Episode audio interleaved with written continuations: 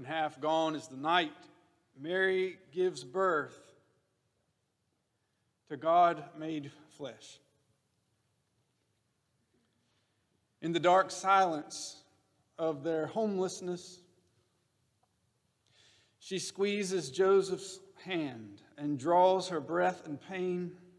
Here by the manger, we witness human beings in all their humanity, their vulnerability. Joseph with bloodshot eyes, weary from travel, yet with a quicker pulse.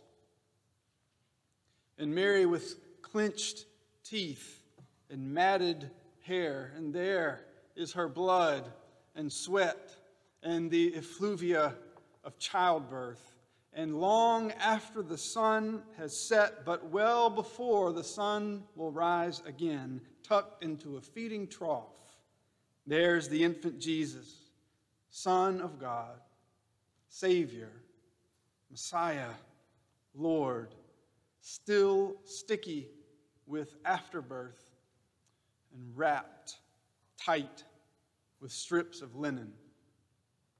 When half Gone is our hope. Here comes this one with flesh like the blood dark flesh of rose petals, soft and easily bruised, from tender stem hath sprung. In the darkest hour preceding twilight, a stem rising from the stump of Jesse the one of whom prophets foretold, sleeping softly, arose not blooming once, but ever blooming and expanding and embracing the whole world and pulling us skin to skin into mankind's inhumanity. Humanity has finally come to bind up the brokenhearted and to set the prisoner free and proclaim release to the captive and the Lord's favor and to heal the sin sick soul. Behold the glory of this rose, this floweret bright, the human face of God. Life come into being through him, and this light, the light of all people. The rose has a name. Emmanuel, God is with us, very God and very human. The angel tells Gabriel, the angel Gabriel tells Mary, You will conceive in your womb and bear a son, and you will name him Jesus. It's part of the wonder of divine love that God chooses this way to be with us. Why do you think this is the way God chooses to be with us? Why doesn't God just speak to us with thunder from the heavens? I think if I were God, that's how I'd communicate. I'd choose the thunder option. And that's all I would just communicate that way, help you understand. And that would be it. Why this way? Why not come appearing as a full grown adult out of the ether to speak to us and preach to us and then do all the healings and the, the crucifixion, the resurrection? Why start here at birth? Why come to us in this fragile way, fraught with risk and vulnerability, and a skull that's going to take 18 months to close in?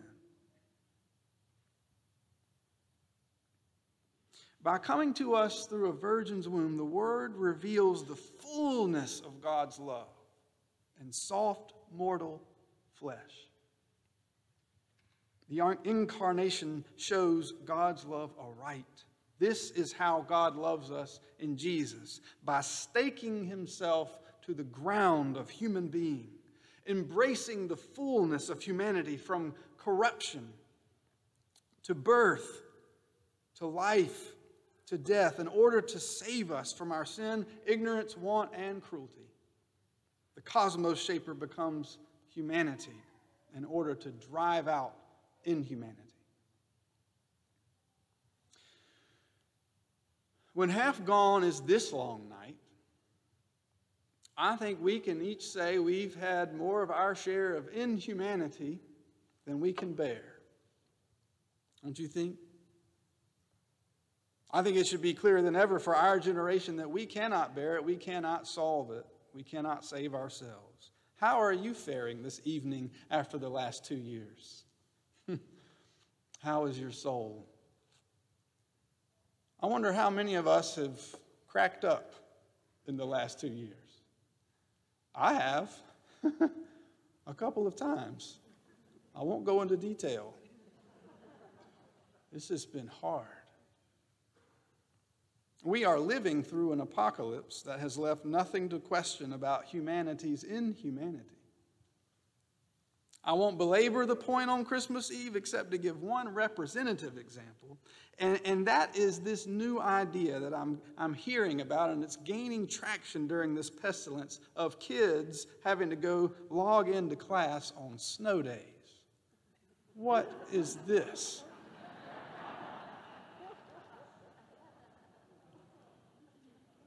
Now, I know it's 70 degrees today, but we'll have some more snow days. We may only have like 20 or 30 left, which is all the more reason not to be logging in on.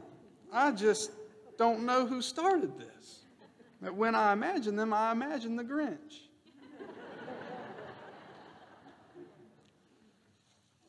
and the voice of Boris Karloff saying, Then he got an idea an awful. The Grinch had a wonderful, awful idea. Inhumanity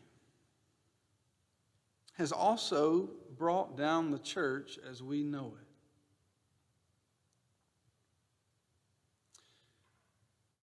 It's just as well, I think. Much of it was past praying for. But the very good news is this I want you to think about what was happening in this space a year ago tonight. Nothing. Pre recorded. No one was here, and it was dark, like the darkness of a womb surrounded by old skin, an old wine skin, if you will. And the new wine had burst it and emptied it out. But guess what? Tonight and across this time, I believe God is giving us a new wineskin. Fragile as a rose, but how sweet its fragrance that fills the air. Let our Christmas wish this year be for the thriving of the faithful who do humane things, like feed the hungry and care for the sick and welcome the stranger and teach people to pray and make the world a more hospitable place for intrusive people like babies. Wherever God shines on us in a human face, whenever God shines on us in the gentleness of humane human beings, may we call that church from now on. This Christmas, I am remembering a man named David Deutchman. He died last Thanksgiving. He was more famously known by his nickname, the Baby Buddy, or the ICU Grandpa. He was a retired marketing executive, and he was coming back from a rehab appointment when he just, on a whim, decided to stop into the NICU at the Children's Health Care Center of Atlanta. And he asked if they had any volunteer opportunities. And for the next 14 years, he went to the NICU twice a week just to hold babies who were struggling and to sit with the distressed parents. And he said, and I quote, Sometimes I get puked on, I get peed on. It's great. I'm going to go out on a limb and, and guess that y'all did not expect that to be in the sermon tonight. I'll find out later if I was allowed to say that. His friends would ask him, David, why are you doing this? Why do you put up with that? And he said, They just don't get it, the kind of reward you can get from holding a baby like this. Poet Michael Longley said, The cosmos shaper has come down to earth, and Mary is counting his fingers and toes, but we get to hold him too. And then we learn that when we hold him, he really has us. And Christmas means now God has us forever. Christmas means God has not only come to be with us, but God has chosen never to be without us again. Never again will God exist without humankind. When half gone is the night and half spent are we. The light of God's humanity overcomes the darkness of our inhumanity and discloses our true destiny as children of light. So rejoice, beloved. Rejoice, you weary people. Fix your eyes on the child who lightens every load and let your heart swell. The kind of reward you get from holding him.